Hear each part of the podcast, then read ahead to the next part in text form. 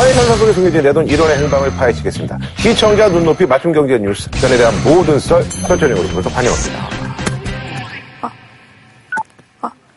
음, 뭐 똑같이 하면 돼요. 예. 자, 오늘 말이죠. 저희가, 아, 보시면 알겠습니다만. 멋있다. 예. 자, 이제 뭐 이제 미술과 관련해서, 뭐 미술은 이제 재택하는 분도 꽤 있지 않습니까? 그래서 전문가 한 분을 모셨는데요. 아, 솔비 씨 나와주셨어요. 예. 반갑습니다. 네, 안녕하세요. 예. 자, 일부 부유층에만 국한됐던 미술품 재테크, 즉 아트테크가 최근 젊은 층을 중심으로 대중화되고 있다는데요. 그래서 준비한 오늘의 주제. 여태껏 몰라봤어 미안해. 이제는 아트테크 샤샤샤. 아유 진짜. 노래만 다시 해볼까요? 어, 되게, 이거 트와이스인데. 아, 잘 괜찮았어요. 잘하는데요. 예. 예. 아니, 그나저나 저기, 뭐, 우리가 이제 그 오늘 저희 미술 전공자가 꽤 있습니다. 근데 이제 오늘 누구 있죠? 우리. 저 장도연 씨 미술 전공. 어, 디자인이요, 디자인. 네, 저 시각 디자인과. 아, CD과. 예, 그리고. 저는 금속공예과. 아, 아, 아, CD도 근데 미술 좀 그리나요, 실기로? 어, 저는 토익 특별 전형으로 들어가가지고. 실기랑 문해하게 아, 토익 몇점 받았어요? 일곱 명만 제가 제일 높은 점수는 905점이었는데 오. 그래서 실기는 일체 할 줄 모른 채로 들어가서 그래요. 아, 졸업은 했어요? 아니요. 아, 네. 그래서 못살 이렇게. 그래요. 어, 어. 최진기 선생님도 미술에 조예가 엄청 깊으시죠? 아니 저는 제가 미술을 아는 건 아니고요. 미술과 관련된 인문학적으로 미술을 음, 생각합니다. 그래요. 사실 이제 그 경기가 이제 그 좀 둔화가 되면서 이제 아무래도 이제 돈 있는 사람들도 이제 몸을 사리기 때문에 세계 이제 그 미술 시장이 이제 그 위축되고 있는데. 위축되고 있죠. 아, 우리는 또 역설적으로 굉장히 미술품 시장이 아주 그 화랑새라고. 예, 네. 특히 이제 미술품 경매 시장이죠. 네네. 이제 제일 컸던 게 경매 시장이 처음으로 이제 우리가 10위권 안에 들어갔습니다. 일본을 제낀 거예요. 아. 일본을 밀어내고 이제 한국 10위권 안에 들어가서 7,500만 달러를 기록을 했습니다. 그리고 이런 기록한 데는 우리 단색화의 영향이 컸죠. 음.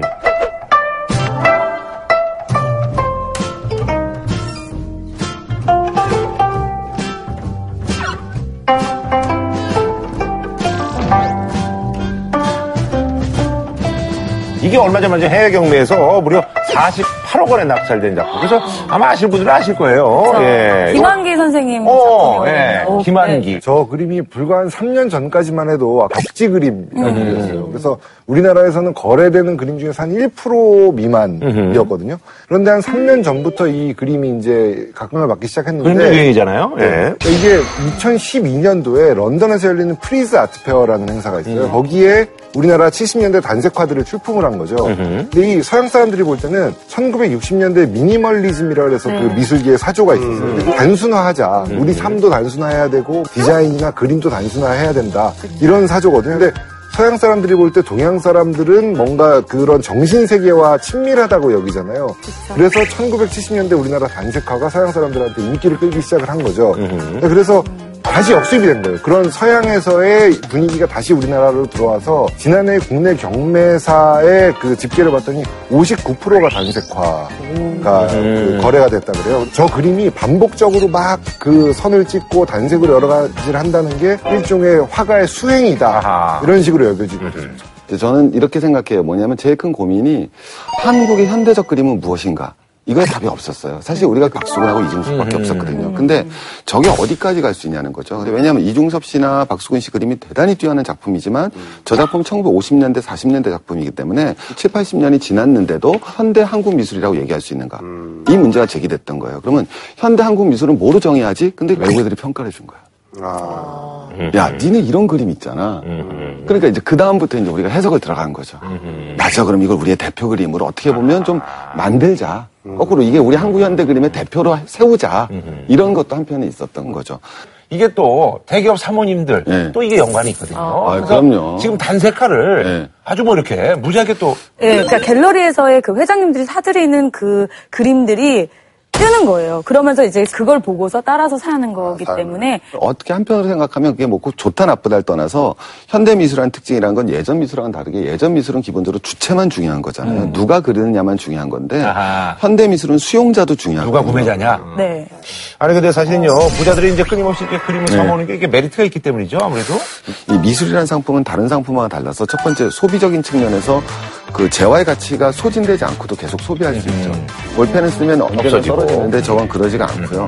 두 번째는 공급적인 측면에서는 한정이 돼 있잖아요. 그래서 특히 화가가 돌아가시면 그다음부터는 공급이 안 되니까 조금만 수요가 늘어나도 가격이 팍팍팍 올라가거든요. 거기다 이제 제일 좋은 건 재벌 사모 같은 경우에는 좀 이제 한국에서 재벌이라는 이미지가 안 좋은데 이미지 세탁도 가능하잖아요. 우리 집안은 예술도 하는 집안인데 야 이건 일석삼조고 유사시에 무슨 일 발생하면 뇌물 공유하기도 좋지 않겠느냐. 뇌물로 너무 좋죠 사실은. 왜냐하면 현금을 내가 받잖아요 누구한테. 그럼 뇌물 받았다는 생각이 좋아요. 되지만 네. 그림을 받으면 이거 뇌물 받은 게 아니라 선물 받았다는 느낌이잖아요. 뭐 최고의 상품이었죠 사실은. 네. 아, 요새는 이 그림을 홍콩 에서 이제 구매를 하고 이런 사람들이 많이 있다. 그래서 국내로 들여오지 않고 홍콩에서 이제 구매를 해서 해외에 있는 뭐 그 별장이라든지 이런 곳에 갖다 놓는다든지 선물 용도로 쓴다든지 꼭 홍콩을 기점으로 미술품을 거래하는 분위기가 재벌들 사이에서 홍콩이 아무래도 이제 그 비과세 뭐 예, 이런 예, 지역이잖아요. 예. 그죠? 뭐 상속세도 없고. 예. 근데 이제 하나만 더 붙이면, 근데 이제 하나만 더 붙이면, 그런데도 불구하고 사실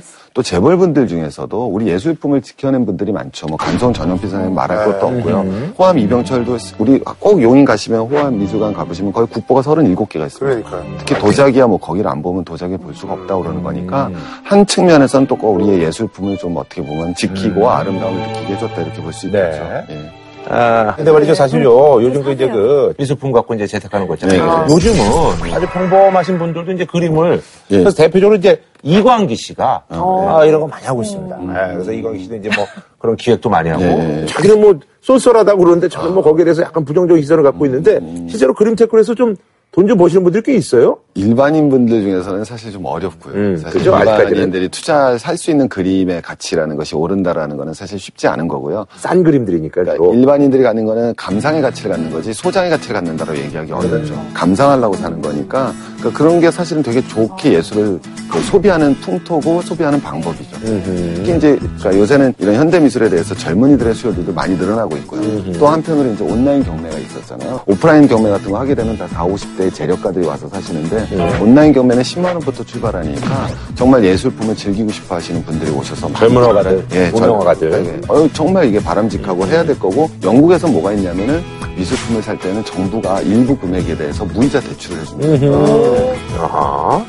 근데 요즘은 또 집안을 갤러리처럼 꾸며놓으신 분들이 많잖아요. 인테리어로서. 음흠. 근데 그 작가가 그린 그림도 있지만 프린트된 그림을 또 많이 사시더라고요. 근데 요새는 그 그림을 좀 더 많이 보급하기 위해서 디지털 프린트를 해서 하는 경우가 있어요. 그러니까 프린트를 해서 판매하는 작품이지만 어쨌든 그건 작가가 인정한 원본이라고 보는 거죠. 그래서 가격대는 한 100만 원대 내외 정도로 저렴하고 뭐 한 100장 정도를 찍는다고 해도 그게 어쨌든 간 한정판이기 때문에 그, 네, 그 가치 있게 인정받는다 그래요. AP라고 써 있는 게 있어요. 이게 뭐냐면 아티스트 프린트라 해서 작가 본인이 인정해서 한 장 더 찍었다.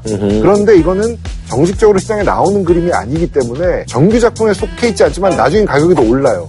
왜냐면 작가의 지인이거나 작가가 특별히 애착을 갖고 다시 찍은 거다. 별도로 찍은 거기 때문에 가치가 더 높다 그래요. 그래서 그쪽 계통 우리 권지한 씨는 직접 가서 사는 걸 추천하시나요? 아니면 뭐 경매를 추천하시나요?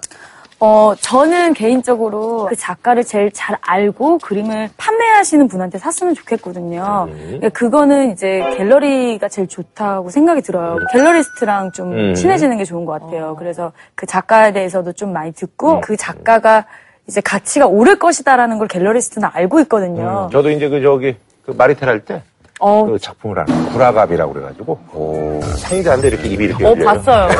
속이 많이 튀어나온 게. 아, 이제, 진짜. 어, 그래서 그거 제가 되게 의미 있다. 집에 이제 하나 갖고 있습니다. 멋있네요. 어, 밤에 보면 좀 무서워요. 불화갑. 불안감. 네, 갖고 있죠. 어허. 아니, 근데 사실 이게 근데 뭐조냐, 무슨 뭐 위작이냐, 뭐 이래가지고 뭐 진품이라고 해서 항상 이제 끊임없이 나오고 있지 않습니까? 그래서 이제 위작 시장이 어느 정도 그러니까 위작 규모가 뭐 우리만 그런 건 아니고요. 엄청난데 이제 최근 10년간 감정된 5,130품이 공식적으로 이제 위작인지 아닌지 한국 미술품 감정 평가원에 요청이 들어왔다 그럽니다. 그 중에서 이제 1,329건이 가짜로 판명됐으니까 한26% 정도가 이제 가짜로 음. 판명이 된 거죠. 그 중에서 이제 제일 많이 의뢰가 들어왔던 분의 작품이 청경자 씨 작품이에요. 네네. 천하백은 국립현대미술관 측의 요청에 미인도를 가져가 감정한 후 위작이라고 결론 냈습니다. 화가 본인이 위작이라고 밝혔지만 한국화랑협회 감정위원회는 진품으로 의견을 내놨습니다.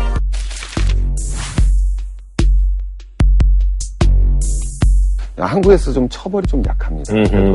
대표적인 위작 사건이 이제 이주구섭 씨랑 박수근 씨 작품을 갖다 뭐 천 건 이상을 갖다 위작으로 갖고 있었던 분이 걸렸는데 저게 5년 넘으면은 이제 공소시효가 소멸이 되잖아요. 그러니까 내가 위작을 그려놓은 다음에 5년 지나서는 그 위작을 이렇게 해도 큰 문제가 안 발생해요. 그림 자체가. 근데 중국이 그 미술품 거래량이 세계 1위라고 아까 들었는데 그 위작도 좀 그만큼 많잖아요. 아우, 네. 맞아요. 얘는. 얼마 전에 그 광저우 도서관에서 도서관에 걸려있는 그림들 있잖아요. 그 그림들을 도서관장이 바꿔치기 한 그런 사건이 있었어요. 바꿔치기해서 진품을 이제 경매시장에서 66억 원에 예, 팔고 음. 130억을 남아있는 걸로 밝혀져서 조사를 받고 했던 게 있는데 그 와중에 진짜 되게 황당했던 거는 자기의 가짜 그림조차 누군가에 의해서 다시 바꿔치기가 됐다라는 얘기를 들으면서 또 바꿔 또 바꿔치기 한 거예요. 그러니까 네, 그래서 못 따라가네. 근데 그런 사례들이 되게 많다고 하더라고요, 중국. 뭐 아, 제일, 맞죠? 제일 대표적으로 이제 베이징 골동품에서 이 한나라 때 제작됐던 음. 오의자가 있었습니다. 근데 이게 우리나라 돈 한 400억에 경매에 아. 팔렸어요. 근데 이제 가짜로 밝혀졌어요. 아이고. 아, 얼마 전에 제작된 건데 이게 왜 황당한 거냐면 중국 애들이 한나라 때 의자를 안 썼거든요. 그래서 삼국지 같은 거 고서 보시면 의자에 안 앉아 있고 이렇게 평평한데 유리 관우 장비가 이렇게 앉아 있지 의자에 안 앉아 있죠. 근데 한나라 때 오기적이라고 아니 이거 주- 이거 중국 사람들이 이거 당한 거 아니에요? 이거는 우리나라 사람들도 지금 당하고 있다니까. 멍청하네, 진짜. 우리나라 사람들도.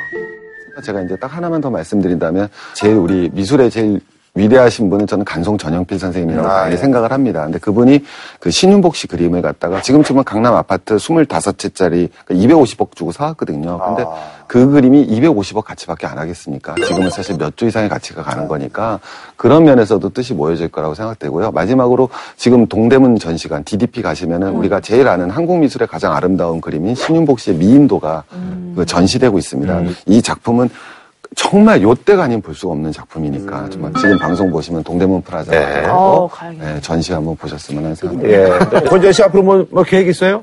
저는 어떤 이 대중적인 제가 갖고 있는 이미지를 잘 활용해갖고 퍼포먼스? 네, 퍼포먼스랑 음. 같이 해서 이제 밤에 여는 갤러리라고 제가 지금 준비하고 있는데 아. 네, 그래서 뭔가 우범지대의 골목 같은 데를 선입견을 바꾸기 위한 음. 그런 도시 재생 프로젝트 아하, 어. 앞으로 낸시 랭시랑 라이벌 되는 거 아니에요? 내시랑은 다르죠?